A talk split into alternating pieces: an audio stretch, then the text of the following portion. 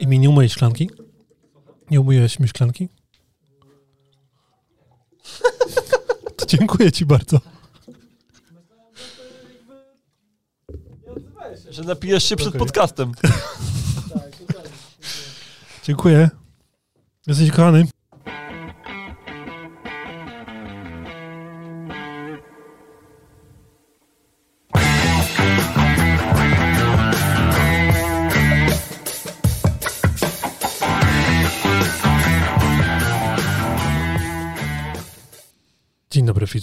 Fizjopasjonaci. Dzień dobry. Dzień dobry, dzień dobry. Witamy na piątym odcinku, już prawie jubileuszowym piątym. U nas każdy jest jubileuszowy. Fizjopaszyn na podsłuchu. Razem ze mną w naszym fizjostudiu Fizjo Kuba Jakub Dorczek, dzień dobry. i Fizjo Marcel. Fizjo Marcal, dzień dobry. Ja jestem Fizjodarek. I będziemy właśnie sobie rozmawiać dzisiaj o czym? O fizjo. O fizjo. I o osteo ba- bardziej, bo chyba takie było Tak. e, pytanie Kamila, jeśli dobrze pamiętam, ale first things first. przechodzimy do naszej społeczności Fizjopaszyn. I co w tej naszej społeczności? Przede wszystkim podzieli, podzieliliście się z nami e, miejscami, w których słuchacie Fizjopaszyn. I moi drodzy, nie wiem czy wiecie, ale e, duża część słuchaczy słucha nas podczas przygotowywania posiłków. Super. Jadam się. Prawda? Tym bardziej, że jesteś który dzień na poście. Drugi dopiero. Okej. Kończę Zjadam. drugi. To Z pięciu. a jak mówimy o posiłkach, to jest ci ciężej? Nie, nie, nie, nie. Nie. Nie, to jest jakby w ogóle ciekawa rzecz, bo to jest tylko głowa, nie? Bo jak Kuba, mam... Kuba ma silny mental. Znowu y, nawiązanie do klasyka polskiego filmu. Pamiętacie taką scenę z Pawłem DeLongiem? To zależy jaką. Eee, nie będę znowu przeklinał. Aha, to to nie.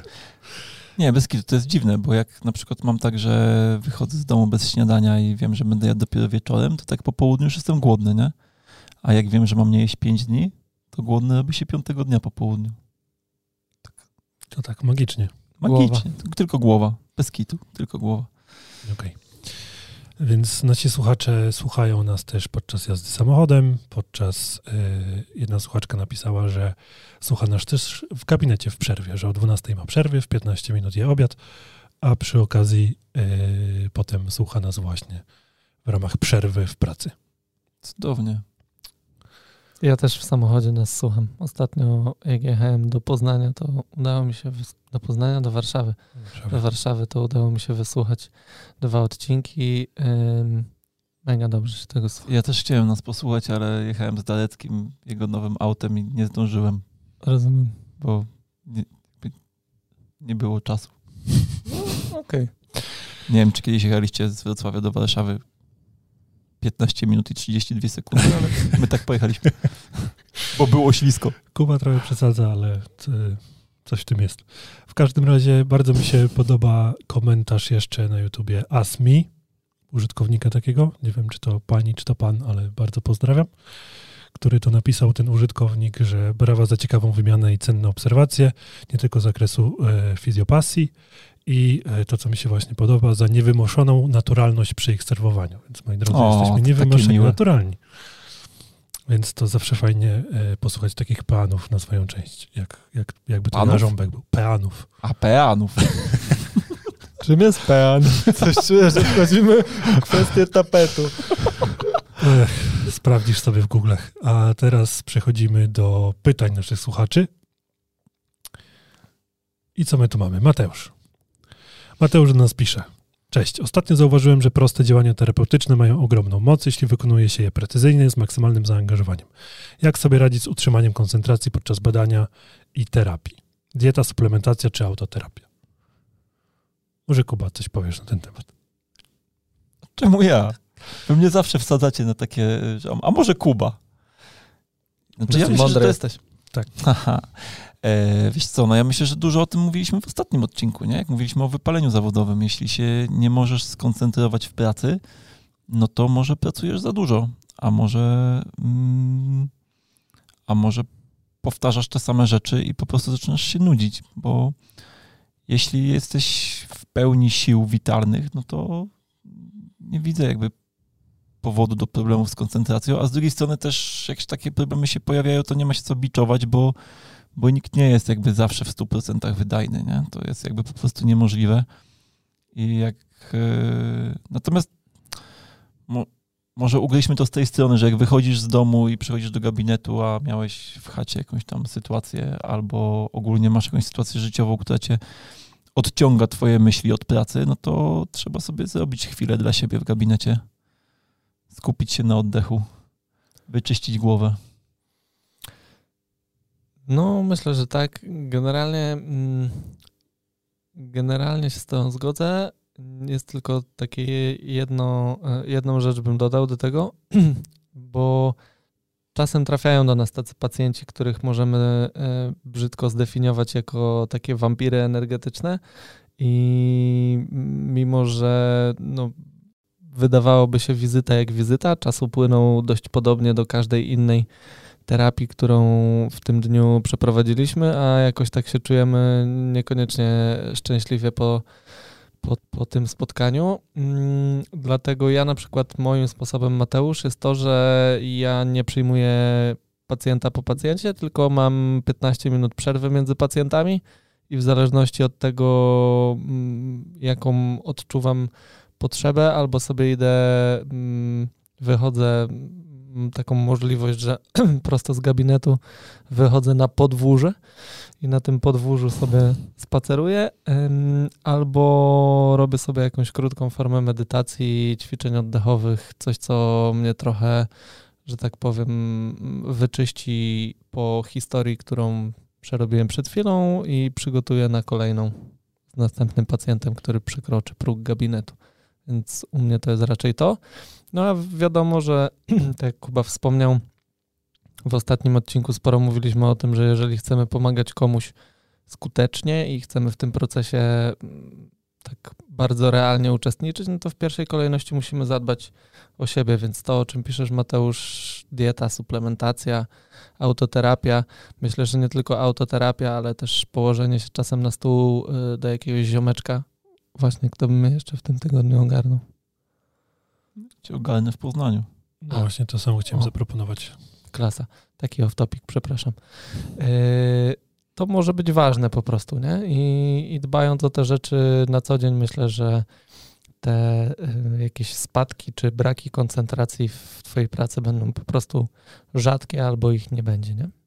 Jak też pytasz o dietę, Mateusz, to myślę, że też ważne, żeby znać swój organizm po prostu, nie? Bo jeśli jest na przykład tak, że w pracy dopada cię głód, który cię dekoncentruje, no to trzeba albo zmienić dietę na taką, na której tych takich e, napadów głodu nie ma, albo sobie tak zaplanować przerwy, żeby po prostu zjeść posiłek wtedy, kiedy musisz go zjeść, żeby cię nie dopadał głód.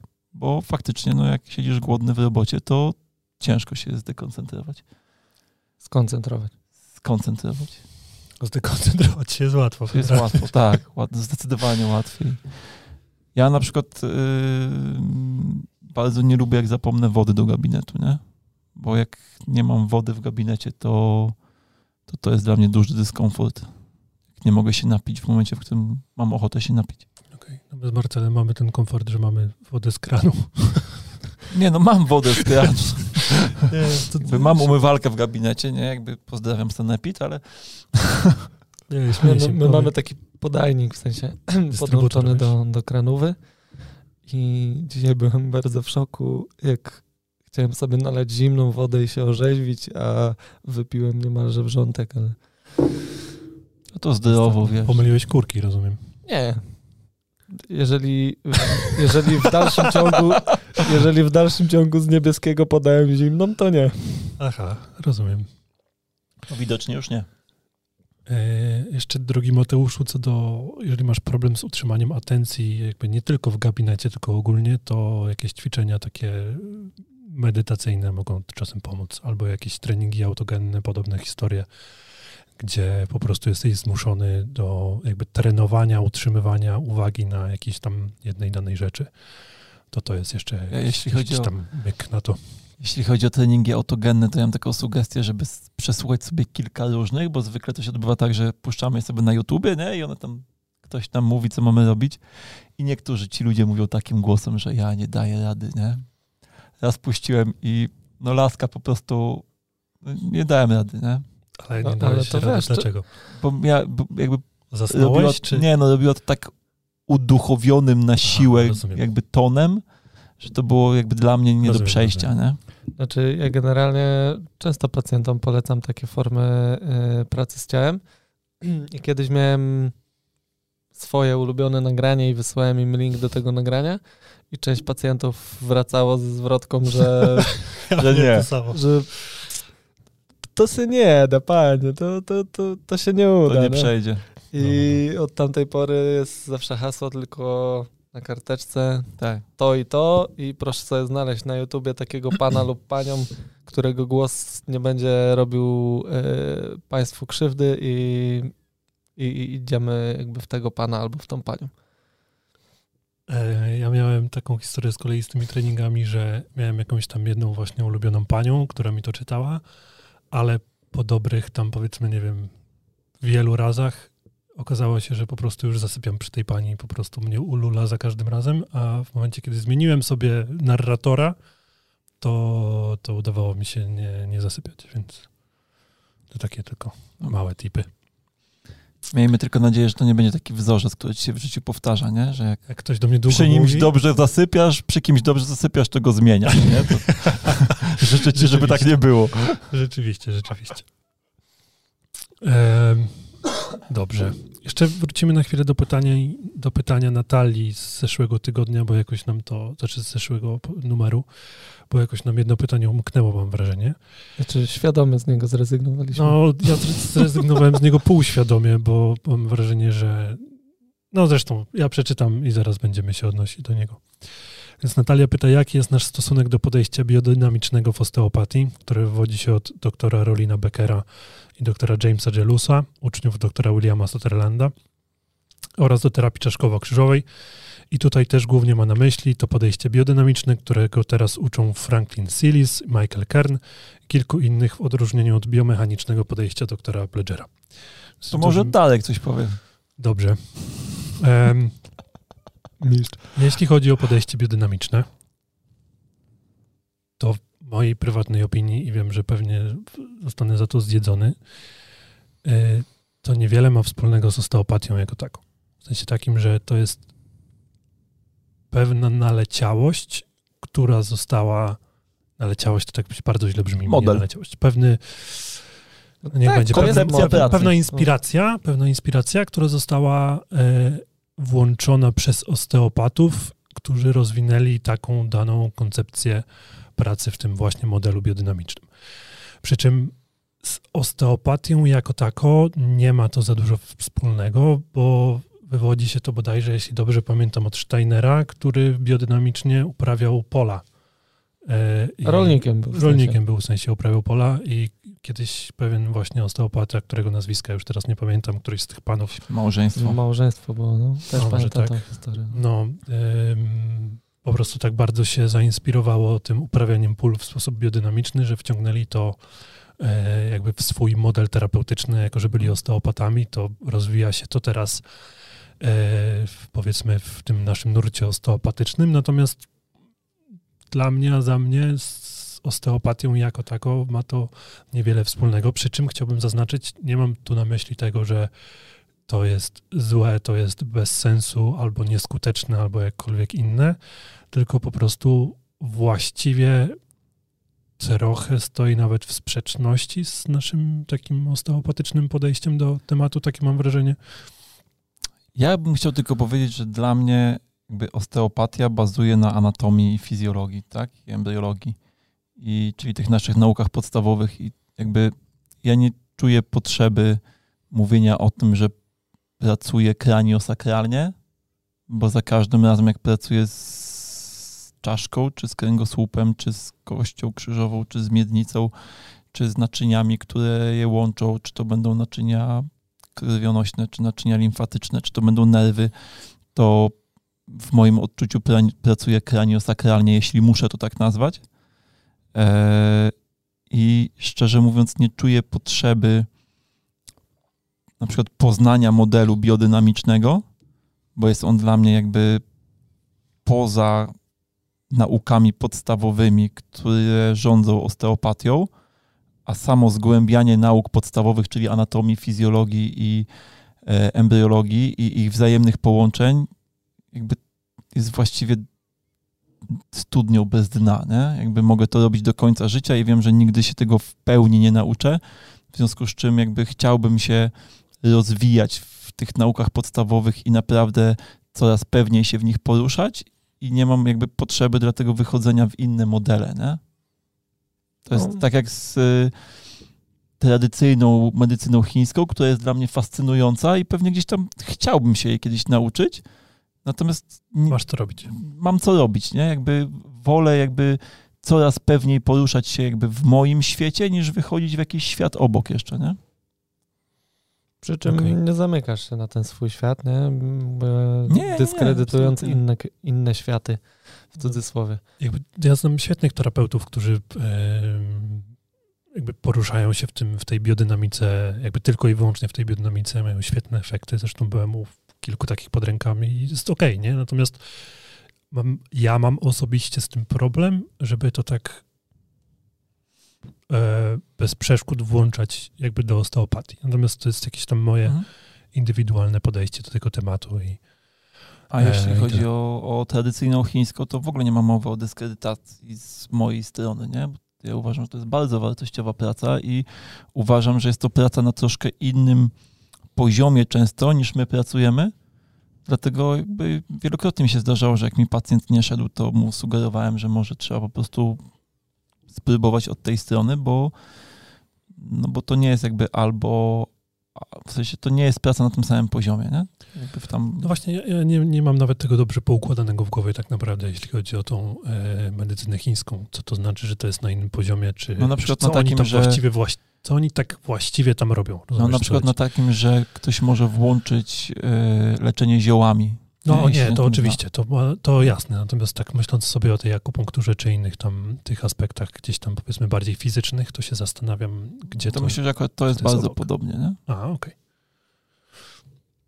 No dobrze. Ja myślę, że wyczerpaliście temat, nie będę tutaj nic dodawał.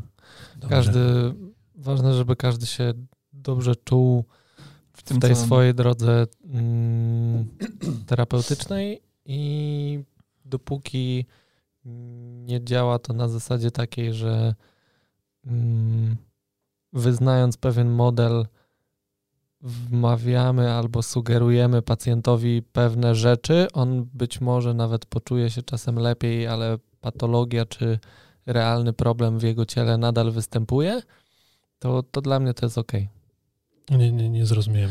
Chodzi mi o to, że do momentu, dopóki y, stosując daną metodę, jesteśmy surowi wobec siebie, tak, w kontekście weryfikacji tego, co udało nam się osiągnąć w pracy z pacjentem, mm -hmm. to to jest dla mnie ok. Natomiast jeżeli to jest na takiej zasadzie, że mm, idzie za tym, co my robimy w gabinecie, poprawa, jeśli chodzi o symptomy pacjenta, natomiast y, gdybyśmy przełożyli to na, nie wiem, jakieś formy y, badań mm, krwi, badań obrazowych, e, czegokolwiek, co zweryfikuje efektywność naszej terapii, jeżeli faktycznie toczyła się jakaś, czy toczy się jakaś patologia, czy poważny problem w ciele pacjenta, to jeżeli my nie, nie wysuwamy tutaj takich daleko idących teorii, że skoro pacjent czuje się lepiej, to my go wyleczyliśmy z tego czy tamtego, to ja jestem z tym ok. Już rozumiem. Jesteś z tym ok. Super. Poza tym, tak historycznie też patrząc, co jakiś czas y, pojawiają się takie modele terapeutyczne. Nie będę ich teraz nazywał po imieniu, żeby tam nie wzbudzać y, tak zwanej głównoburzy. Y, natomiast jak popatrzymy historycznie, nie, co jakiś czas pojawia się model terapeutyczny, który przypisuje wszystkie problemy tego świata jednej tkance, no, albo jasne. jednej strukturze, albo jednemu rodzaju, rodzajowi zaburzenia. I zwykle staje się on popularny, przez chwilę jest bardzo popularny, a potem powoli sobie umiera, bo ludzie jakby dochodzą w końcu do wniosku, że no... nie jedną... inny, który staje się popularny. Tak, że, że nie jedną tkanką, czy nie jedną strukturą człowiek żyje i te modele potem sobie z czasem upadają. No. Jasne. Ym, więc drodzy słuchacze, jeśli nie usłyszeliście na tym odcinku swojego pytania, a wysłaliście go przed naszym podcastem, to y, przepraszamy, ale nagrywamy ten podcast znowu wyjątkowo wcześniej. E, zwykle nagrywamy je w czwartki, tym razem mamy wtorek, ale w czwartek będziemy w Poznaniu na warsztatach. Tak jest. E, a właściwie w czwartek już byliśmy na, na, w Poznaniu na warsztatach, jak słuchacie. No tak. E, udały się te warsztaty świetnie. Super były, naprawdę. Taka Dziękujemy fajna grupa. uczestnikom, najlepsza grupa.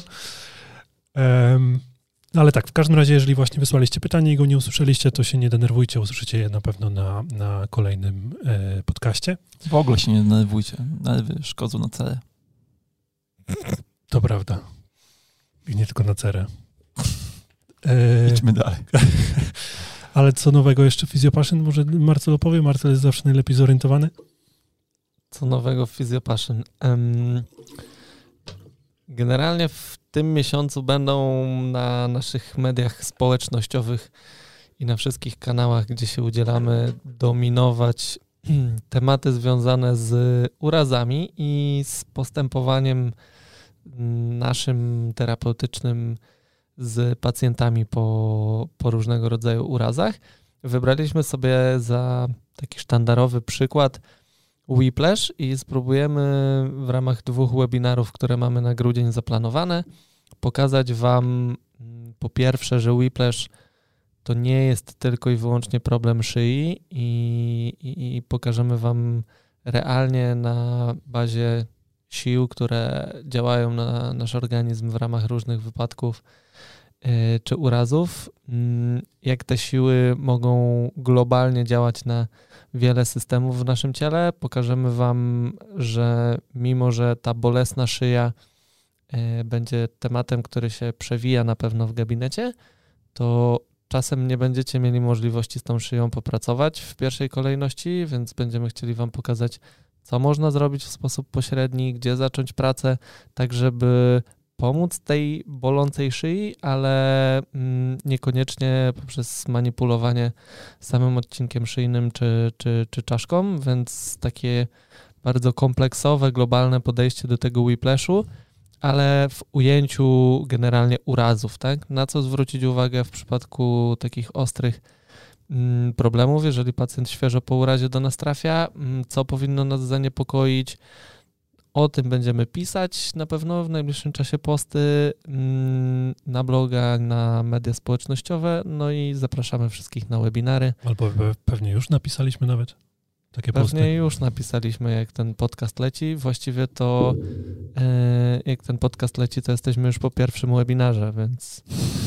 E, tak, więc zapraszamy na drugi. Tak, też był super. Więc jak na pytanie, co nowego w Physiopassion, no właśnie to. Więc w tym, Tak. w tym miesiącu oprócz świąt, oprócz Mikołajków ym, mamy jeszcze Whiplash i problemy urazowe i na tym się A skupimy. coś będzie na Mikołajki w Physiopassion? Coś tam zaplanowałeś? Ym, w Wigilię Mikołajków będzie webinar. O, To, to tak, to ja to zaliczam. To I- na Mikołajki jest. I słuchajcie, powiem więcej, jak się Wigi- zarejestruje... przepraszam, w Wigilię Mikołajków był webinar. Był Był. webinar. I powiem więcej, jak się zarejestrowaliście, to, to on przez 24 godziny był dostępny, więc w Mikołajki mogliście go sobie jeszcze wysłać. O, tak. czyli wczoraj. Tak. Czyli Dobra. wczoraj, tak. Tak, idźmy dalej. Te zaburzenia czasoprzestrzenne trochę mnie męczą, powiem No, wam. no, no, no. Chyba Mój mózg. zrezygnujemy z tego bloku. E, dobrze, ja jeszcze chciałem tylko powiedzieć, że jeżeli chcecie poszukać coś o tym webinarze, to na www.physiopassion.pl. Jeśli chcecie przysłać nam pytanie, to na kontakt małpa physiopassion.pl. E, jeśli chcecie nas słuchać, co właśnie teraz robicie, to na Spotify'u, na YouTubie, na Apple Podcast, na Google Podcasts I na SoundCloud. i na SoundCloudzie. Wszędzie jesteśmy jako Physiopassion na podsłuchu lub jako Physiopassion, e, tak jak na wszystkich mediach społecznościowych typu Facebooki, Instagramy. Instagramy. Na naszej klasie Kuba, nas nie Kuba ma. co z naszym No TikTokiem? właśnie, mieliśmy być na TikToku, Kuba i co? No, poczekaj, zaraz nagram filmik na TikToka. E, tak. Tak, Przyjmuję, także, przyjmuję to na klatę, to jest mój downfall. Będzie. także jesteśmy prawie totalnie wszędzie. Został nam TikTok, nasza klasa, MySpace, i nie wiem, co LinkedIn. jeszcze, LinkedIn, Twitch. Twitch. O, na Twitchu. Tak, więc stay tuned, na pewno pojawimy się wszędzie. I przechodzimy teraz do kącika gabinetowego.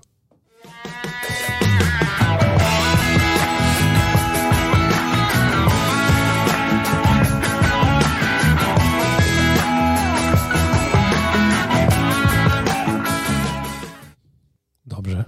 To teraz kącik gabinetowy przytoczy na przytoczy kącik gabinetowy. Nieładnie mówię.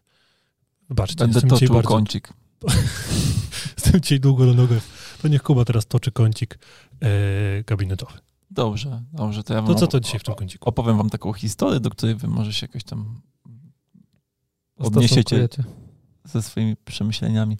Bo tak jak miałem takie przemyślenie, bo przyszła do mnie pacjentka z bólem stopy.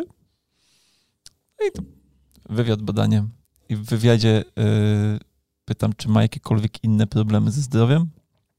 No mówię, że tak nie, nie, właściwie to nie. Oprócz tego, że ją y, kość krzyżowa boli, ale to raczej nie związane z tą stopą.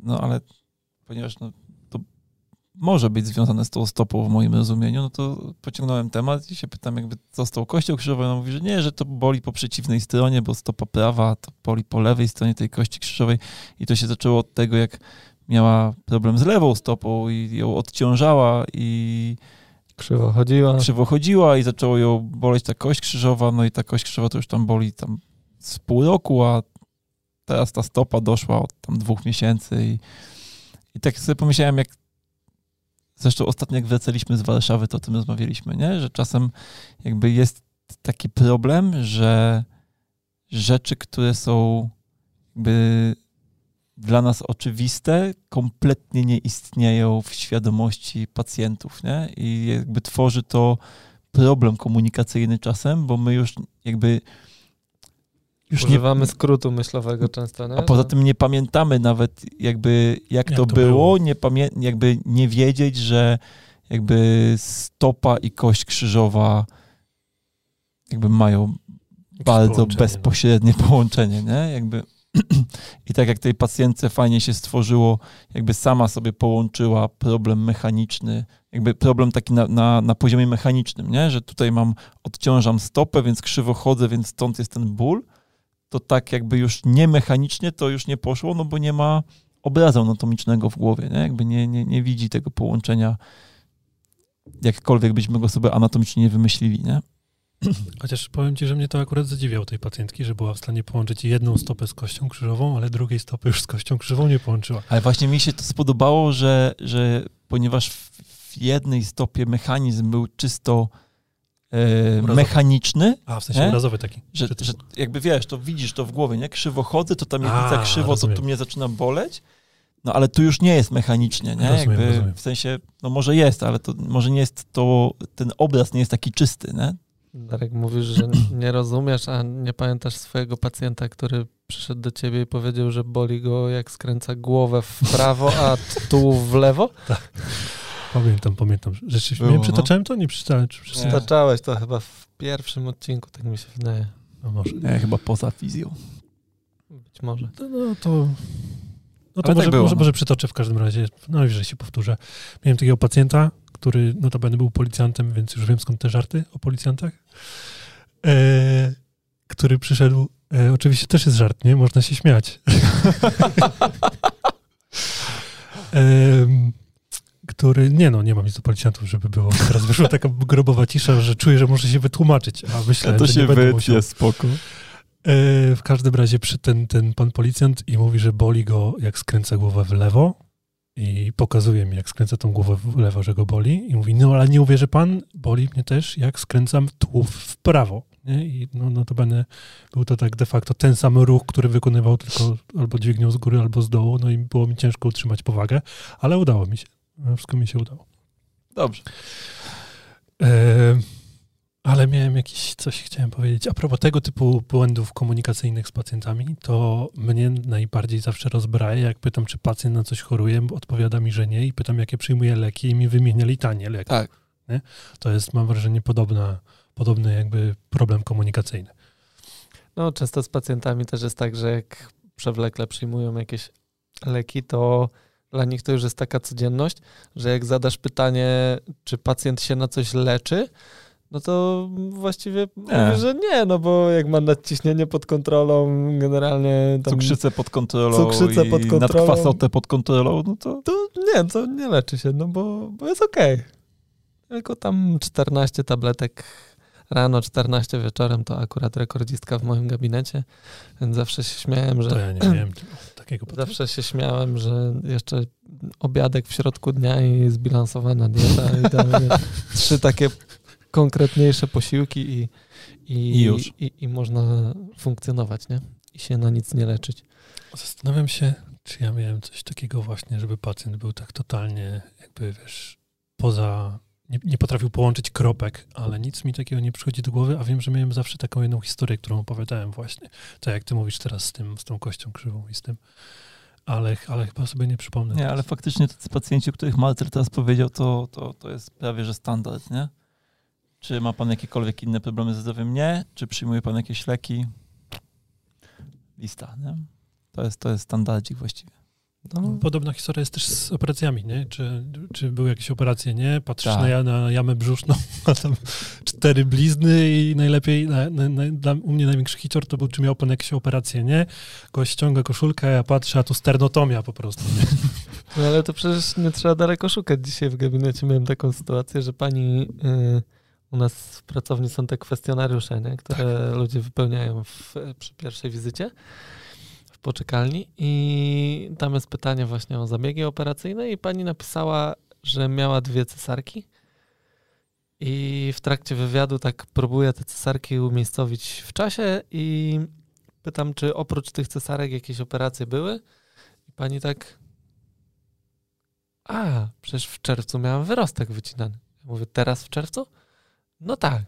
Więc jakby totalnie nie skleiła, bo było to tak niedaleko odsunięte w czasie, że skupiła się na cesarkach, w karcie nie wpisała w ogóle tego wyrostka, no i znowu nie padłoby pytanie.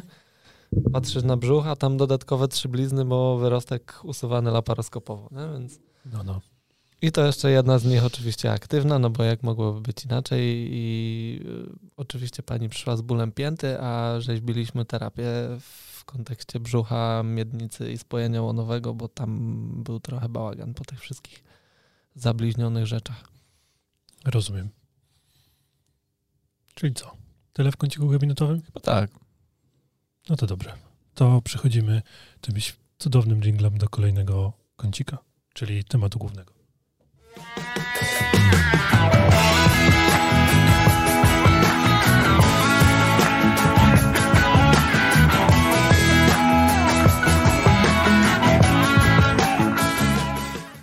Dzień dobry. Jesteśmy. Dzień dobry. No po każdym dżinglu się witamy, tak? Po tak, pewnie, że tak, bo wiesz, ktoś no. może oglądać we fragment. Mamy dzisiaj bardzo humorystyczne nastawienie, widzę. Tak. To chyba kwestia e, takiego zmęczenia po całym Godzinka. Dniu, Godzina to jest taka, no. Dobrze, więc e, dziękujemy Kamilowi na wstępie, bo to już drugi temat główny odcinka, który dzięki niemu e, będziemy poruszać. Jak Kamil przestanie pisać, to zamkniemy podcast. tak. Kamil jest naszą inspiracją. Naszą muzą jesteś, Kamil, także pozdrawiamy cię bardzo. Jesteś diamentem. nie przedłużając, bo chyba jeszcze nie powiedziałem tego dzisiaj, więc nie przedłużając dłużej, e, Kamil pytał nas o nasze kontrargumenty na zarzuty świata EBM w kierunku osteopatii. Jak ja, Durczak. Ja nie mam kontrargumentów. Nie, w sensie ja chciałem powiedzieć, że... Przyjmuję je na klatę. Właśnie nie wiem, czy jakby... Czy, czy, czy ja się czuję, że musiałbym mieć jakieś kontrargumenty? Znaczy ja się w ogóle nie, nie czuję, dlatego że świat EBM-u, jeżeli ma jakieś zarzuty w stosunku do osteopatii, to ma je bardzo słusznie, bo osteopatia kompletnie nie wpisuje się w świat EBM-u i wciskanie jej tam na siłę jest moim zdaniem zbrodnią przeciwko osteopatii. Dlatego, że osteopatia jest w moim rozumieniu czysto subiektywną terapią, której nie da się zobiektywizować i próby obiektywizowania jej jakby zabierają z niej to, co jest w niej najważniejsze. W związku z czym wrócę do tego, że są różne modele medyczne. I tak jak medycyna klasyczna i fizjoterapia jako jej pochodna mogą się wpisywać w model EBM. Jest to dla mnie dyskusyjne, ale powiedzmy, że mogą w sensie się. Żaden, żaden model terapeutyczny nie jest w stanie w sposób obiektywny wpisać się w EBM, natomiast niektóre z nich wykazują większe starania, żeby w, tym, w tą stronę Tak. zmierzać. Tak? Ale co, co Natomiast- można myśleć, że ten model terapeutyczny, farmakologia na przykład uważasz, że nie? Mm, W sposób obiektywny? No Okej, no okej, nie chciałem tego, tego, tego jeszcze poruszać, do tego dojdziemy Zawsze jest jeszcze. zmienna, nie?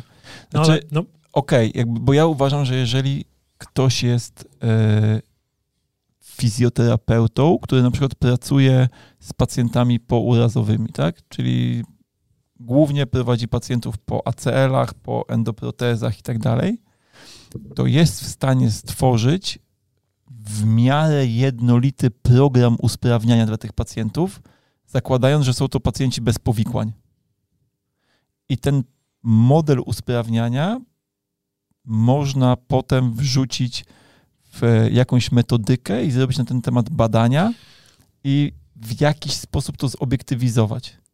Natomiast w momencie, w którym kładziesz ręce na pacjenta po to, żeby mu przygotować mu strukturę, porozluźniać powiedzmy mięśnie, tak, czy zacząć mu poprawiać drenaż, no to no to nie wpiszesz tego już w model, nie? Nie stworzysz z tego. ja myślę, że tej rehabilitacji po, pozabiegowej też, też jest tak naprawdę bardzo ciężko wpisać w model, ale Oczywiście, że to, tak. to, to zahacza akurat o to, od czego chciałem zacząć, że EBM, czyli Evidence-Based Medicine, bo w sumie nie, nie rozwinęliśmy tego, te, tego skrótu jeszcze ani razu, czyli, Czyli medycyna oparta na faktach, na dowodach na raczej. dowodach.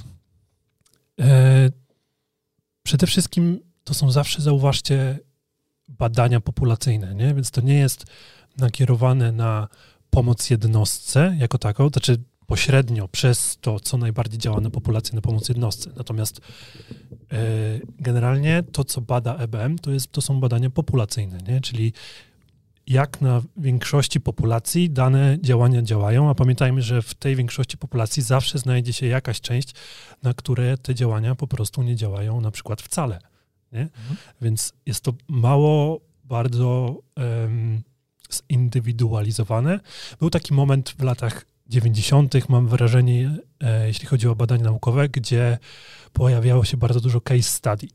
Nie? I jakby wszystko szło w kierunku case study, natomiast koniec końców cała medycyna się od tego odbiła, bo stwierdzili, że nie wnosi im to wcale zbyt dużo do ich protokołów i do tego, jak mają potem tych pacjentów prowadzić. Nie? No tak. Bo do tego nam W się to sprowadza. hierarchii mm, istotności, czy też takiej e, wiarygodności e, badań, te badania typu case study są chyba najniżej, nie? Jeśli No chodzi są o najniżej, hierarchię. natomiast to jest to, z czego my się uczymy, nie? Bo wszystkie prace, wszystkie pisma Stila to jest case study, nie? On opisuje, jak pisze o czymś, co robił, to pisze to w odniesieniu do konkretnego pacjenta. Tak jest. I jakby, bo głównym zarzutem EBM-u jest, może nie głównym, ale jednym z zarzutów EBM-u do takiej właśnie, e,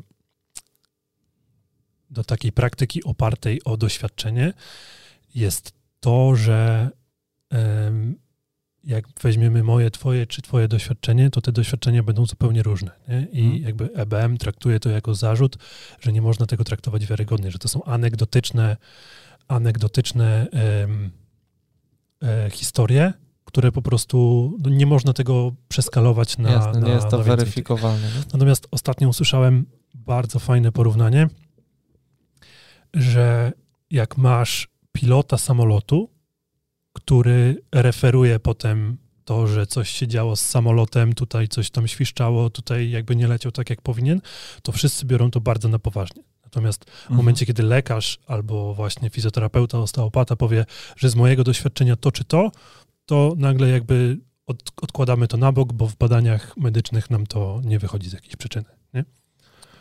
Wiesz co, no mnie zawsze dziwi bardzo to, jak yy, jak ludzie mają problem z tym, że nasza terapia jest subiektywna i że wynika z naszego doświadczenia. E, natomiast jakby lekarze na co dzień robią dokładnie to samo. Jakby Nie. sorry, ale wiesz, jakby mam przykład jakby z domu, w sensie y, mój ojciec ostatnio y, rozmawiałem z ojcem, ma tam jakieś problemy z sercem i był u jakiejś pani profesor, która go na co dzień nie prowadzi i ona mówi, wie pan, no tu jest taki lek nowej generacji, on jest co prawda bardzo drogi, ale uważam, że byłoby bardzo dobrze, gdyby pan go zażywał, nie? No i okej, no i potem jakby trafił na jakąś tam kontrolę do swojego lekarza, który, kardiologa, który go prowadzi na co dzień. No a jego kardiolog mówi, co pan jest taki bogaty, żeby takie leki brać? On mówi, no, no jest drogi, natomiast no tak tutaj, no jakby sam tego nie wymyśliłem, tylko pani profesor mi zaleciła, nie? A on mówi, no tak, ale wie pan, to właściwie to jest praktycznie to samo co ten i no może jest trochę lepszy, ale no według mnie to jeszcze nie jest ten czas, żeby się rzucać na takie leki, nie?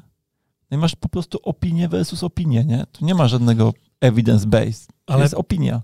właśnie o to chodzi, że em, moim zdaniem bardzo dobrze, że jest opinia. W sensie takim, że kliniczne twoje doświadczenie jest, rów, jest też jakąś wartością, może być dużą wartością, o ile nie wyciągasz z tego daleko idących wniosków.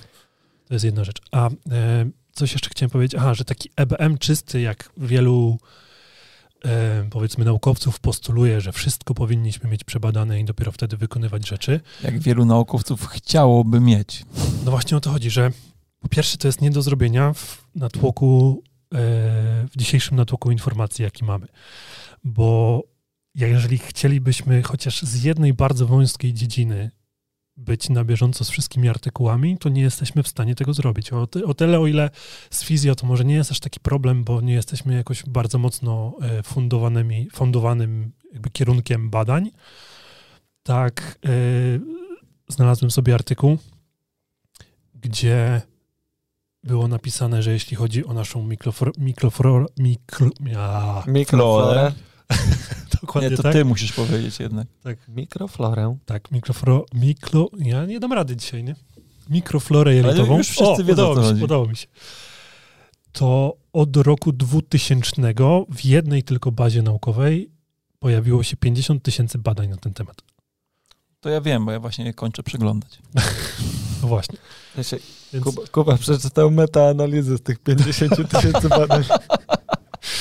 Dokładnie, więc no, y, nawet jeżeli chciałbyś zrobić metaanalizę tego, no to jakby nie jesteś w stanie tego zrobić, nie? Więc wiecie o co chodzi. Znam jedną osobę, która byłaby w stanie. Nie, no bez przesady. Nie, żartuję. E, Nie, no tak, no wiecie co, znaczy nie, no dla mnie cały model evidence-based jest jakby mocno naciągany niestety, bo to, wszystko też można zawsze podważyć i wszystko jest dobrze, dopóki pacjent jest w miarę typowym pacjentem, w miarę statystycznym pacjentem. Kiedyś była... Nawet- mm, Nawet nie, nawet bym to rozwinął, bo Poczekaj, tylko No, no. je- jedną rzecz tylko dokończę. Kiedyś e, René Klassen, taki e, instruktor metody e, Mulligana, terapii manualnej według, według Mulligana, e, opowiadał mi, jak był na konferencji naukowej w, tam w Belgii czy w Holandii. No i na konferencji wystąpił facet, który powiedział, że on stworzył taki bardzo rozbudowany mm, protokół klasyfikowania pacjentów do grupy badawczej.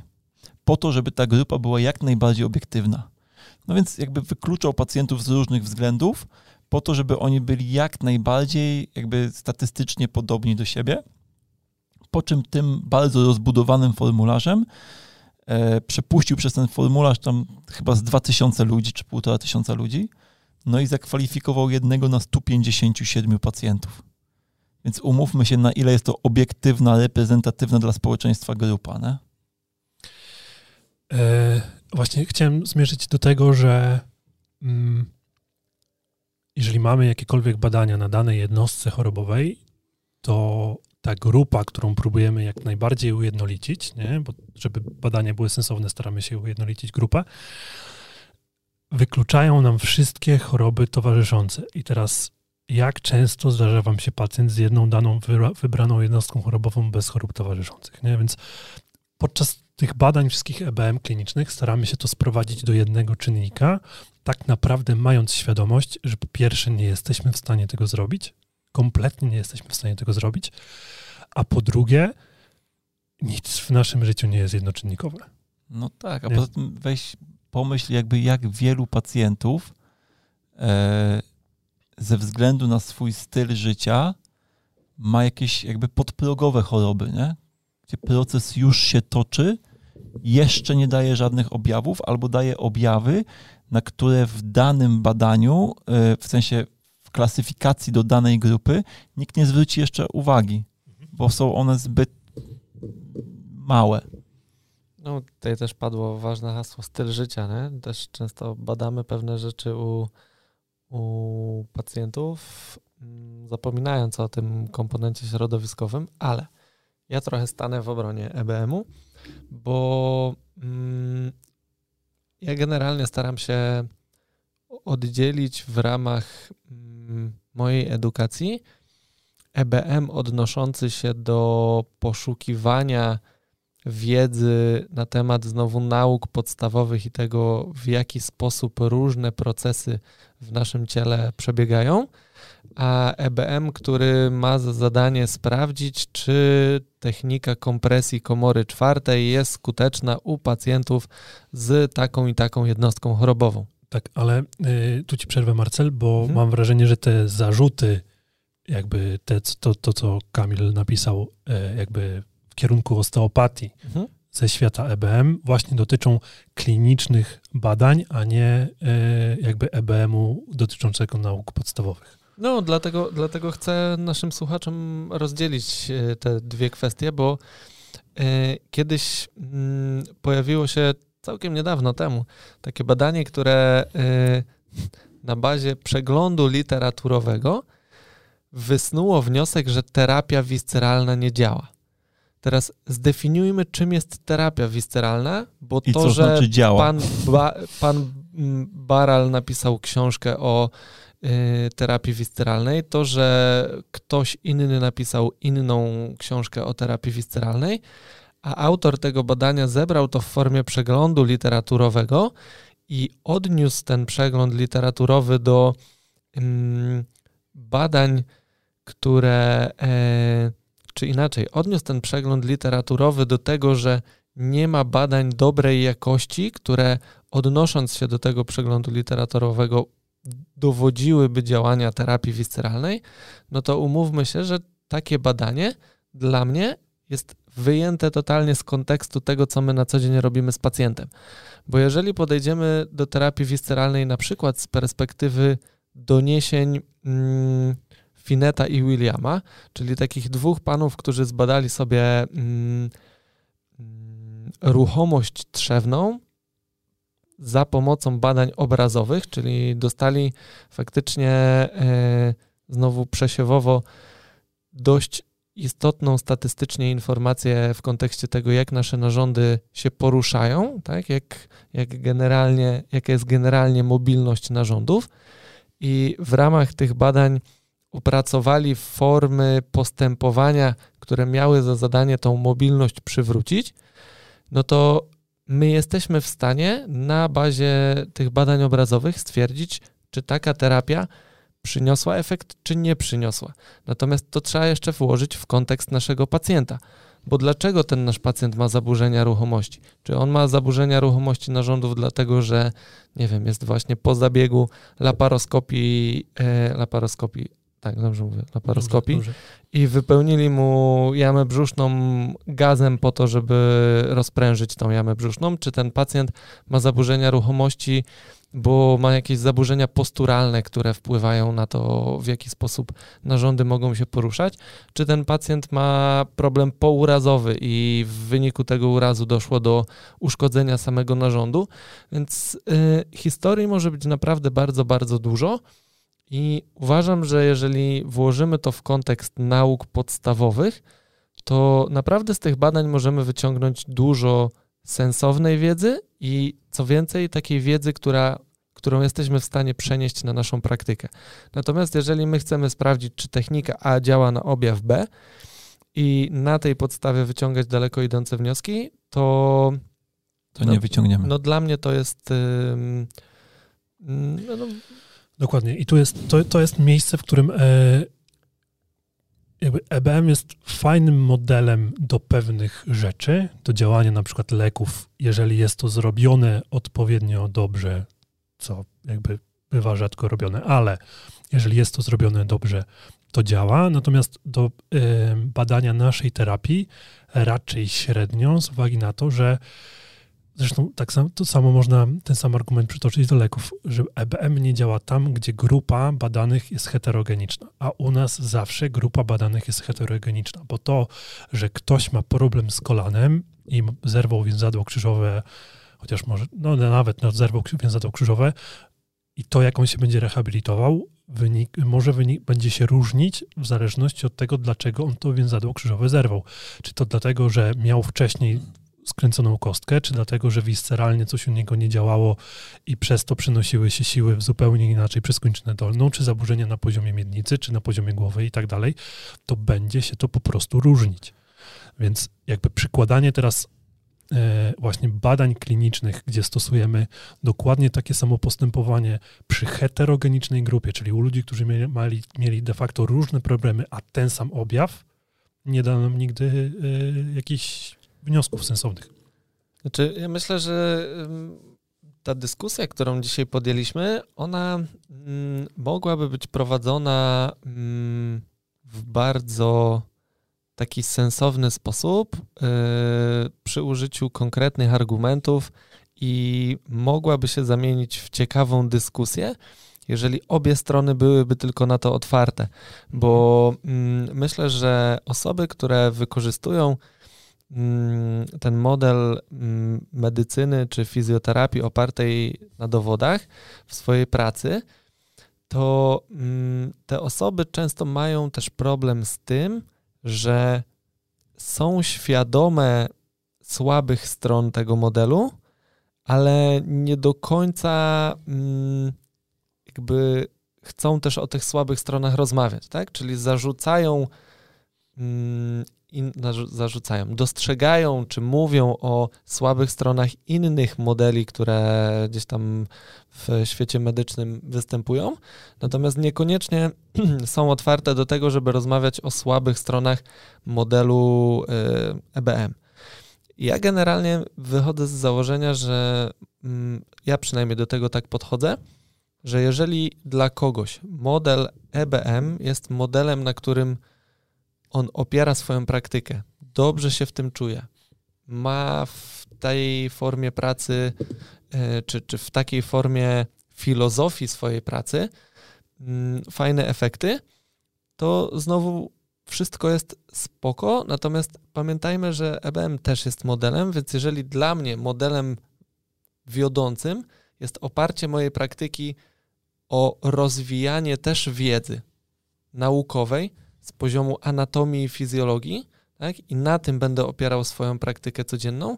to to jest ten sam kierunek, tylko trochę mindset i umiejscowienie tego e, w takim czysto praktycznym ujęciu się różni. Więc ja zawsze jestem otwarty na dyskusję e, na ten temat. Uważam, że mógłbym wiedzieć na pewno więcej na temat EBM-u i pomogłoby mi to być troszkę bardziej surowym względem siebie w, gabinecie, jeśli chodzi o weryfikowanie moich działań. E, natomiast e, dobrze się czuję w tym modelu, który wykorzystuję teraz i potrafiłbym, myślę, uargumentować, dlaczego wybrałem ten, a nie inny model. Nie?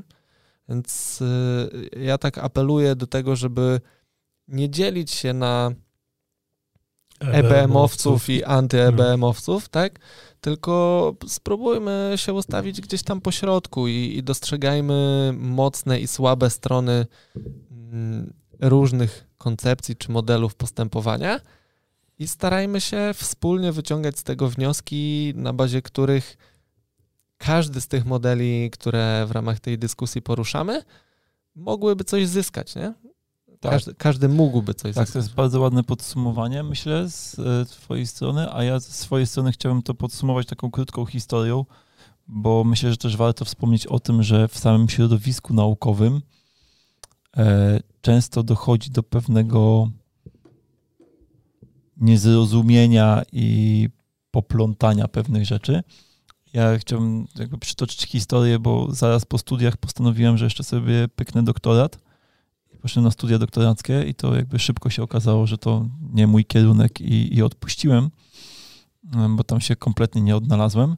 Natomiast zanim to odpuściłem, to yy, miałem wątpliwą przyjemność wziąć udział w takiej konferencji, gdzie wystąpiłem na sesji plakatowej i przygotowałem e, tam plakat z case study dotyczącym jakiejś tam właśnie techniki na bark, nie? Technika na bark, pomiar ruchomości przed, po, no takie typowe, taka no typowa plakatówka i takie typowe case study, bardzo proste badania, jakby pilotażowe do czegoś tam niby większego w przyszłości.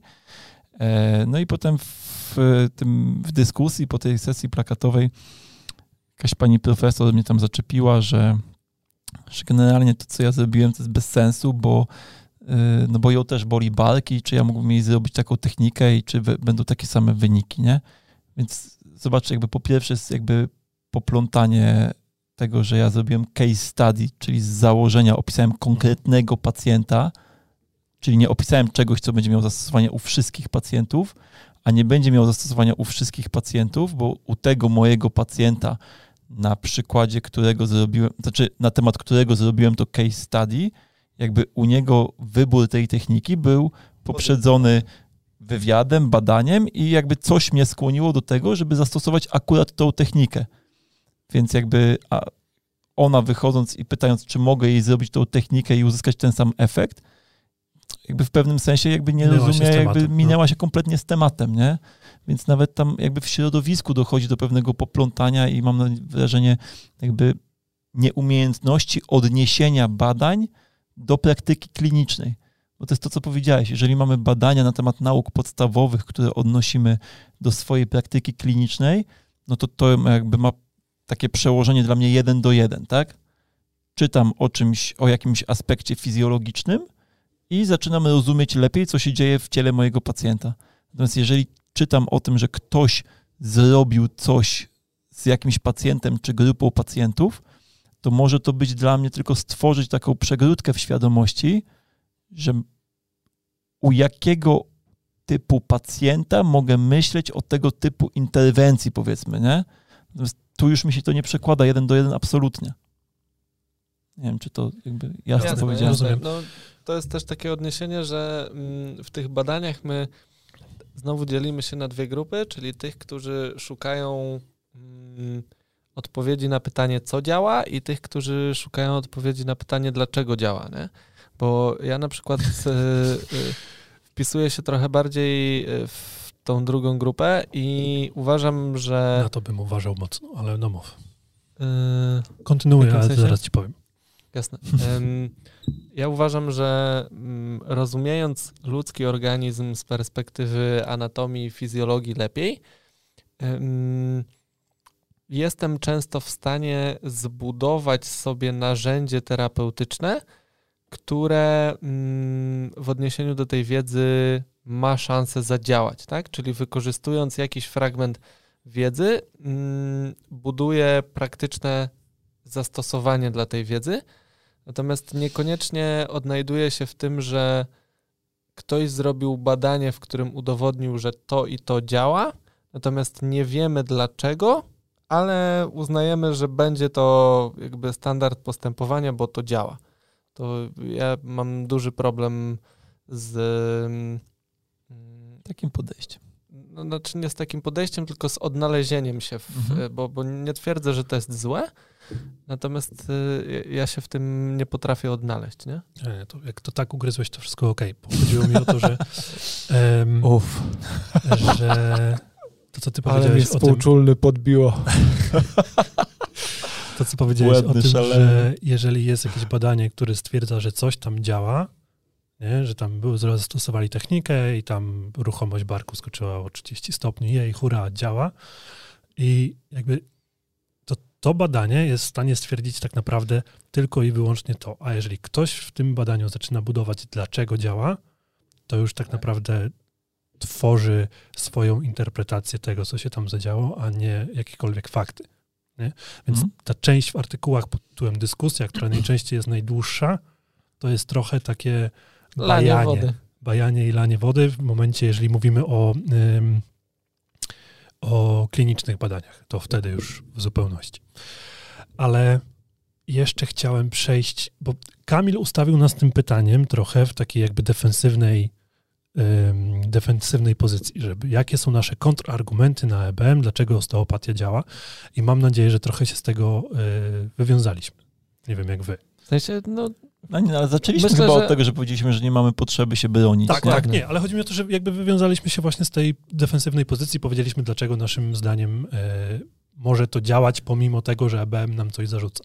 Natomiast ja bym chciał jeszcze zaznaczyć, że EBM nie jest bez wad, w sensie takim, że mam wrażenie, że w naszym środowisku fizjo, czy albo nawet generalnie w środowisku medycznym jest coś takiego, że jeżeli EBM coś powiedział, to, tak, tak to właśnie jest. wygląda.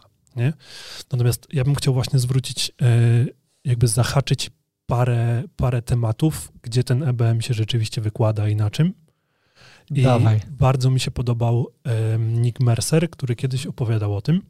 To osteopata, to żeby nie było wątpliwości. Tak, Tak, nasz Mercer to instruktor. nasz instruktor właśnie, Nauczyciel. nauczyciel w Akademii Osteopatii, który opowiadał o tym, że na swoim egzaminie końcowym e, na właśnie na osteopatii, jak pisał, to pisał o tym, że e, przysadka jest najwyższym ośrodkiem mózgu regulującym gospodarkę hormonalną. Nie? Jest tym jakby najbardziej Nadrzędnym? Nad, najbardziej nadrzędnym, dokładnie, czyli najbardziej nadrzędnym ośrodkiem, który reguluje gospodarkę hormonalną i dostał za to piątkę, a rok później, w wyniku tego, że wyszły nowe badania, dostałby za to banie, bo niestety Okazało się, że pod górze. bo okazało się, że pod wzgórze, dokładnie tak. Nie?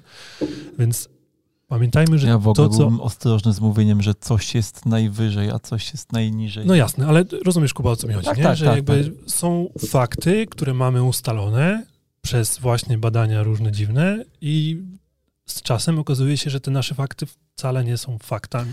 Ale to, To ja- jest ja- takie ładne powiedzenie, chyba nie wiem, czy nie przejęzyczę, albo nie, nie zinterpretuję go na swój sposób, ale coś na zasadzie, że dzisiejsza prawda jest jutrzejszym kłamstwem, coś w tym tak, stylu. tak.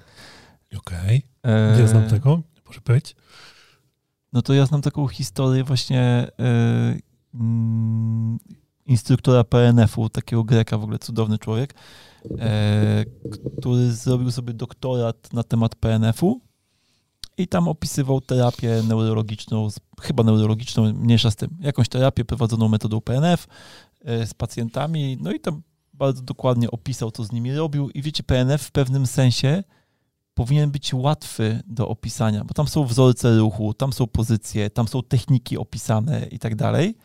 Więc w pewnym sensie jest to jakby łatwe do op- Do można to poukładać w procedury, nie? I on coś takiego trochę zrobił, no ale na obronie doktoratu padło pytanie, znaczy on go oczywiście obronił, natomiast e, padło pytanie, no to w takim razie, panie Sawas, rozumiem, że e, te procedury jakby każdy może zrobić. No i no on musiał powiedzieć, że nie, no bo w momencie, w którym on dotyka pacjenta i w PNF jest na przykład zasada optymalnego oporu, no to to, że on stawia optymalny opór, wynika z jego doświadczenia.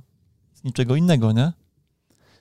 I jeszcze jedna rzecz, którą chciałem tutaj wrzucić, to jest e, mm, jeden z jakby z moich ulubionych nauczycieli, czyli Walter McCon, powiedział, on ma taki zarzut do EBM-u, że jeśli badania naukowe są obiektywne, to każdy powinien umieć je przeczytać. A tak nie jest. Bo jeśli nie masz odpowiedniej wiedzy, to nie jesteś w stanie jakby, z, ob, jakby zinterpretować badań, które czytasz. Jeśli nie siedzisz zbyt mocno Tak. w modelu EBM-owskim, Tak, to Jakby on mówi, że jakby jeśli badania są obiektywne, to jakby spotykając panią, która, nie wiem, sprząta korytarz w czasie, kiedy nagrywamy ten podcast, ona powinna je przeczytać i móc się do nich ustosunkować, nie? A jeżeli nie Rozumiem. masz odpowiedniego zasobu wiedzy, Nie, no to jasne. nie jesteś w stanie tego Jakby zrobić. my ludzie nie jesteśmy w ogóle e, zdolni do obiektywnego jakiegokolwiek spojrzenia, bo zawsze mamy jakąś, Tak. jakieś swoje doświadczenie, które nam będzie to przez przez filtr, którego będziemy to przepuszczać wszystko. Natomiast kolejnym tak naprawdę dużym zarzutem dla, dla, dla EBM-u jest samo to finansowanie badań, które się tam odbywa. I teraz nie chodzi mi wcale o to, że ja ubieram teraz foliową czapeczkę i snuję tutaj teorie spiskowe, że tam... Ej, ja w ogóle nie wiem, o co chodzi z tymi foliami. Znaczy ja rozumiem, że jest takie określenie, ale nie wiem dlaczego. E, chodzi o to, że e, ci ludzie, którzy oglądają, wiesz, te filmy na YouTubie, którzy, które tam mówią o kosmitach, którzy przelatują, tam piramidy były stworzone no. przez kosmitów i tak dalej, i tak dalej, to noszą też foliowe czapki, żeby rząd nie przejmował ich e, myśli, rozumiesz? Nie sczytywał ich myśli, tego typu rzeczy, nie sterował nimi. To teraz I, to, wszystko jasne. I ta foliowa czapka powinna właśnie chronić cię przed, przed e, kontrolą twojego umysłu. Widzicie, jak szeroką wiedzę możecie wynieść z tego naszego podcastu? Tak. Nie, teraz bo ja o wracając... folii słyszę dzisiaj drugi raz i to jest pierwszy raz w moim życiu, w sensie teraz drugi. Okej. Okay. E, więc wracając do tego, nie chodzi mi o to, że ja teraz ubieram foliową czapkę i mówię, że ta Big Pharma chce nas zabić, bo ona tam same złe rzeczy robi. Tylko żyjemy w takim modelu naukowym, gdzie finansuje badania ktoś, kto chce na tym zarobić. Inaczej nie finansowałby tych badań. Co no jest tak. całkiem normalne, jakby nie ma w tym nic złego, natomiast tworzy to warunki e, do patologicznego wykorzystania jakby tego systemu, chcąc, nie chcąc. Jest bardzo dużo e, historii jeżeli jakby dalej myślicie, że mam czapkę foliową na głowie, to polecam poczytać sobie e, na temat kompanii cukrowej i całej tej historii z kompanią cukrową. Nie wiem, czy wy to znacie? O, ja znam. Ty znasz, ty znasz. A ty, Marty, znasz? Ja generalnie cukier nie znam, brzydzę się. Nie, ale e, całkiem serio. To, to kompania cukrowa to e, było takie zrzeszenie różnych dziwnych firm, które generalnie produkowały tam produkty z cukrem, między innymi Coca-Cola, czy inne tam różne dziwne rzeczy, nawet nie pamiętam co dokładnie. E, I chciały zrobić badania, że ten cukier jest dla ciebie dobry, bardzo dobry i w ogóle jest świetny. Zrobiły. I zrobiły badania. I jako, że ten, kto finansuje badania, do, y, posiada prawa do tych badań, to ma też prawo do tego, czy to opublikować, czy tego nie opublikować. I okazywało się, że przez bodajże chyba 40 czy 50 lat te wszystkie badania, które były zapisane, e, nie były publikowane, gdzie były tam powiązania z nowotworami, powiązania z, e, już nie pamiętam z czym dokładnie, jak ty coś więcej wiesz, Kuba, to możesz powiedzieć. Ale generalnie no, bardzo duży syf dla organizmu i mało tego, nawet y, zleciły badania, żeby znaleźć powiązanie, że to tłuszcz tak naprawdę szkodzi i opublikowa kompania cukrowa znalazły właśnie, tak, zrobiły badania już o jakości, nie mówiąc, że tak naprawdę to tłuszcz nam zatyka arterię. Ale na tym jest oparty cały model odżywiania, jakby Dokładnie podawany tak. nam obecnie, nie? Pięć posiłków dziennie. Drugi i czwarty posiłek jest wymyślony przez kompanię cukrową. Dokładnie tak. E, natomiast e, ja chciałem tylko powiedzieć, że kiedyś jak pracowałem jeszcze w przychodni, to przyszła taka pani i próbowała nam e, jakiś tam suplement diety, e, taki dosyć drogi lek na stawy, m, powiedzieć nam, jaki on jest super i dawała próbki i tak dalej. No ja wpadłem na taki szatański pomysł, bo ona tam miała prezentację ładną i pokazywała badania naukowe na, na temat tego suplementu, czy tam leku, nie, już nie wiem, czy to był lek, czy suplement. I ja wpadłem na szatański pomysł i zapytałem ją, czy ma jakieś badania, które nie były sponsorowane przez producenta. I ona się biedna tak zdenerwowała i wyprosiła mnie z sali. Rozumiem. No ale właśnie tak to jest, nie? Że, że badania są sponsorowane przez producentów. I tak między innymi dlatego na przykład w naszej działce nie ma komu rzucać pieniędzy na badania w fizjoterapii czy osteopatii za bardzo, bo nie da się na tym zarobić za bardzo. Poza tym, że ktoś, każdy jednostka może zarobić w gabinecie. No umówmy się, że Ale osteopatia nie jest skalowalna. Można, już pomijając finanse, można to przenieść też na taką historię, w której mm, nawet jeżeli ktoś, yy, nazwijmy to terapeuta, jest producentem swoich badań, mhm. to samo to, że on nie jest w stanie mm, w sposób neutralny ustawić się względem tego, co on chce zbadać i jakie ma założenia czy hipotezy względem tego badania, może wpłynąć na y, wynik tego badania i. No tak, no na... to, to, jest, to jest generalnie problem tego, że naszą, naszą, naszej działki nie da się w, włożyć bardzo dobrze w badania kliniczne, bo nie, my nie jesteśmy w stanie zrobić podwójnie ślepej próby. gdzie ani pacjent, ani terapeuta nie wie, czy jest robiona terapia, czy jest robiona terapia udawana. No bo nie jesteś w stanie zmusić terapeuty, żeby nie wiedział, czy robi terapię, czy tylko udawał, że robi terapię, nie? Więc u nas podwójnie... Ja myślę, że jakby tak Kubę poprosić, to... tak. Zależy w jakim stanie. O, więc, więc no nie ma opcji na podwójnie ślepą próbę, nie? Więc no niestety. Niestety nie wpisujemy się dobrze w y, badania kliniczne na, na dlatego, nasza działka się nie wpisuje. Dobrze. Dlatego, dlatego mm, wszystko, co wychodzi spod ręki EBM-u w kontekście naszej działki terapeutycznej rzekomo nie działa. Tak, dokładnie tak. Walter McCon kiedyś y, stworzył taki piękny przykład, mówiąc, że badania naukowe na temat osteopatii to jest opisywanie tego, jak złapałeś piłeczkę odbitą od ściany, zapominając o tym, że sam ją rzuciłeś. Ja nigdy nie zrozumiałem, o co mu chodzi tak naprawdę. Tym, ja też nie, ale to bardzo ładne porównanie. Okej, okay, a poza tym jeszcze na, na, jakby tego było mało, że nie jesteśmy w stanie... przygotował tych Nie jesteśmy w stanie zrobić tej podwójnie ślepej próby, to w niektórych badaniach skuteczność placebo wychodzi w, y, nawet w 70%. Więc teraz jak my chcemy jakkolwiek oddzielić naszą terapię, która część, która zadziałała, była znaczy- placebo, a co było naszą terapią. Jeśli tak chcemy dalej, wejść w temat ciężko. placebo, to ja nie mogę nie powiedzieć, że ból jest czysto subiektywnym odczuciem, a bardzo dużo badań jest na temat bólu. Jest na temat bólu, oczywiście. Więc jeżeli ból jest czysto subiektywnym odczuciem, to jak zbadasz placebo versus nie placebo? No, no o tym mówię, to po prostu nasza działka jest bardzo ciężka do, do bardzo ciężko wpisuje się w ramy klinicznych badań. To jest jakby, jeżeli pacjent wchodzi i łapiesz z nim dobre flow, to wiesz na pewno, że masz dużo większe szanse, że mu się poprawi. Tak?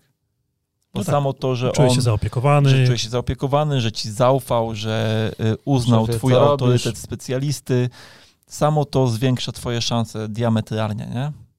Dokładnie tak. Więc E, Czy ta twoja lista argumentów się już skończyła? Tak, już się skończyła. Właśnie chciałem tylko powiedzieć, podsumowując, że to nie chodzi o to, jakby ja nie jestem, bo teraz mam wrażenie, że mogło wyjść, że jesteśmy w kontrze do EBM. My nie stoimy w kontrze do EBM, tylko chcielibyśmy, żeby EBM zajmowało się tymi rzeczami, którymi zajmuje się dobrze, a tymi rzeczami, które zajmuje się średnio, niekoniecznie niekoniecznie się zajmowało. W sensie... Znaczy ja na szczęście mam taki luz w głowie, że jak ktoś ma problem z moją pracą, to to nie jest dla mnie problem.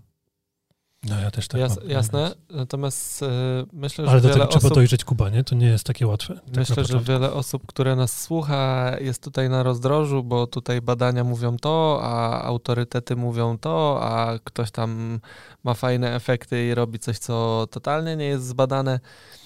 Ja myślę, że no jak we wszystkim, nie będzie to odkrywcze. Być może ktoś uzna, że to mocno asekuracyjne z mojej strony, to co teraz powiem, ale spróbujmy się spotkać naprawdę po środku i wyciągnąć dla siebie e, coś mm, wartościowego z przemyśleń e, tej drugiej grupy, tak, z którą rzekomo się nie utożsamiamy, a oni nie utożsamiają się z nami, bo mm, mam takie wrażenie, że w wyznawców, wyznawców, osób, które uznają model EBM jako wiodący i na nim opierają swoją praktykę, znam wiele takich osób, które tego modelu EBM totalnie nie potrafią włożyć w jakikolwiek kontekst. Czyli to jest przeczytane kolejne badanie, i wyciąganie naprawdę daleko idących wniosków na podstawie tego badania, bez próby m, mm, takiego krytycznego spojrzenia na m, mm, aspekt związany z tym, jak to badanie zostało przeprowadzone z perspektywy metodyki, e, jakie były kryteria doboru, budowania grup e, osób badanych e, i tak dalej, i tak dalej. Dodatkowo wydaje mi się, że często mamy taką ochotę posiadania racji. I te badania naukowe są takim mm, czynnikiem, który daje nam w pewnym sensie poczucie bezpieczeństwa. Na zasadzie takiej, że jeżeli źle się czuję z tym, że moja terapia jest subiektywna, to wybieram model y, EBM-owski, bo mam się na czym oprzeć. I ja nie mówię, że to jest złe. Jak najbardziej szukajmy podparcia tego, co robimy na co dzień w gabinecie. I jeszcze raz powtórzę i podkreślę, bądźmy dla siebie surowi, bądźmy względem siebie surowi i weryfikujmy to, czy nasza praca realnie zmienia coś w kontekście zdrowia naszego pacjenta. Tak? Mhm. Bo mm, mam wrażenie, że koniec końców znowu nie jest tutaj ważne to, czy my to zrobimy w myśl modelu EBM, czy w myśl modelu i myślenia bardziej organicznego, opartego o doświadczenie. Koniec końców chodzi o to, żeby nasz pacjent się poprawił i poprawił w sposób, który jesteśmy w stanie zweryfikować i uważam, że tutaj EBM akurat jest fajny, bo często daje nam narzędzia do weryfikacji, czyli różnego rodzaju, nie wiem, kwestionariusze, testy, które e, wykonujemy, one mogą się fajnie wpisać jako narzędzie weryfikacyjne i wiem, że osoby, które w ten EBM są mocno zaangażowane, często właśnie do tego nawołują, tak? żeby jakby nie opierać wszystkiego o badania, ale żeby starać się w jak największym stopniu mm, zbudować weryfikowalną ścieżkę jakby terapeutyczną w naszej pracy. Ja tutaj jeszcze chciałem tylko sprostować, bo y, teraz jak mówiłeś o właśnie o budowaniu, o doborze grupy badawczej, o tam budowaniu metodo, metodologii przeprowadzenia badań, to chciałem sprostować to, co wcześniej mówiłem o tym, że nie każdy potrafi zinterpretować badania, że nie chodziło mi o to, że ktoś jest za głupi, żeby je zinterpretować, tylko o to, że jak nie wiem, mój znajomy prawnik weźmie te badania, to on właśnie nie umie się ustosunkować. Bo nie mam backgroundu. Tak, nieważne, czy ktoś jest głupi, czy mądry, to, to nie o to chodzi, tylko chodzi o to, czy ktoś ma wiedzę potrzebną do tego, żeby ocenić na przykład, czy dobór grupy badanej w stosunku do tego, co chcieli zbadać, jest sensowny, czy nie. nie? Bo do tego jest potrzebna bardzo wybiórcza wiedza już. Jasne. Ja chciałem powiedzieć, że y, ja na przykład lubię EBM za to, że potrafi bardzo szalonym terapeutom utrzeć nosa i pokazać, że jeżeli, jeżeli chodzi o ich wybujałe ego, czego oni to nie robią, pokazać, że tak naprawdę to, to nie do końca tak jest. Nie? To placebo. to na przykład placebo, no żebyś wiedział, nie? Um, Fajnie, że podjęliśmy ten temat. Tak, Generalnie dziękujemy Ci, Kamil. Się. Tak, już mówiłem. Dziękujemy, Kamil. Mam nadzieję, że uda nam się y, kiedyś zaprosić do podcastu kogoś, kto bardzo mocno w y, tym świecie EBM-owskim siedzi i, i uda nam się go zaprosić w kontekście dyskusji, a nie wymiany ciosów, bo my właściwie chętnie byśmy taką dyskusję odbyli, nie? Tak. Głównie Darek, bo z tego, co rozmawialiśmy, to Darek tutaj gościnne występy będzie toczył z naszymi tak, stay tuned. W nowym roku gościnne występy na Paszy na Pocuchu. E... Ja też mam całą listę gości potencjalnych. Dobra, przyjdę. E... Ale coś jeszcze chciałem powiedzieć a propos tego. A, no, że fajnie było mieć kogoś, kto, kto siedzi mocno, bo teraz nam się łatwo rozmawia i rzuca argumenty, kiedy wszyscy jesteśmy po tej samej stronie barykady. Natomiast jeżeli ktoś byłby po, po, po drugiej, to, to myślę, że byłaby to ciekawa dyskusja do, do przeprowadzenia. I teraz, drodzy słuchacze, jeśli wy na przykład uważacie, że gadamy bzdury, to proszę nam to wytknąć na kontakt małpawizjopaszyn.pl Albo w komentarzach. Albo w komentarzach, albo filmem, nagraniem audio, którego słuchaliście. Albo napiszcie SMS-a do Marcela. No. Mój numer Nie, jeżeli macie, jest... jeżeli macie inne spojrzenie na to, albo chcielibyście jeszcze dorzucić coś, o czym pominęliśmy, to, to zapraszamy do kontaktu. Jeśli jesteście na przykład osobą, która chciałaby się wypowiedzieć mm, o perspektywie wykorzystania EBM-ów w naszej pracy, a my na przykład o tym nie powiedzieliśmy, bo nasza wiedza w tym zakresie jest ograniczona, to też jesteśmy otwarci na takie spotkania, więc zapraszamy. Jasne, my generalnie jesteśmy otwarci. 24 na 7. Piszcie do nas. Tak. Piszcie do nas. Piszcie do nas. No, mamy to. I tym pozytywnym akcentem, Dareczku, Zakończamy właśnie. Jeszcze nie tańczyłeś dzisiaj. Piąty odcinek. Nie tańczyłem, ale jakby tego i tak nie widać, Kuba, więc Ale ja to Dlaczego? widzę. dobrze. To na ostatnim dżinglu zatańczę specjalnie dla Kuby, a teraz się żegnamy. Siema. cześć. Cześć.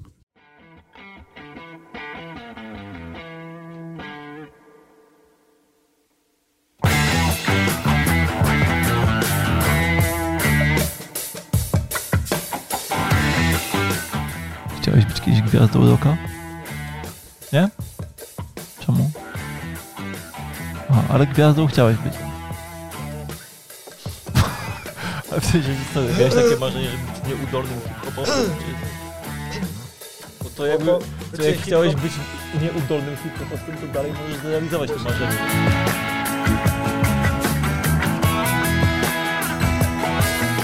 Ja się dowiedziałem ostatnio, że Modest Amaro ma tak naprawdę na nazwisko Basiura. Nie wiem, czy wiecie. No to już jeszcze mu sobie zmienił, nie?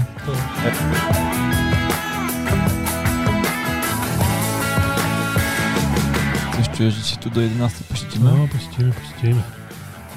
Bo to jest ten rum na parapecie.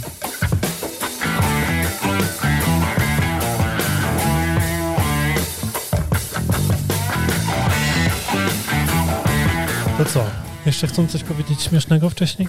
To Nie, później. Ja byłam Ewą. Jingle. Już Jingle. wiem, co będzie w bloopersach znaczy. tego odcinka. Najlepszy kawałek właśnie, żeby wrzucić w bloopersa, ale z tak samą tą Ewę, to średnio. To nie ja skradłem niebo. Ja się nie włączę do tego. A za X się do nas nie przypieprzy.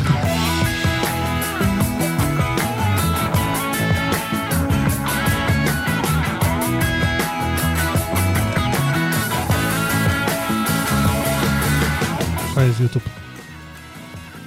No w zakładce którejś. Trzeciej z lewej. A, bo tej piątej z lewej. Czwartej? A, może nie mam aplikacji YouTube.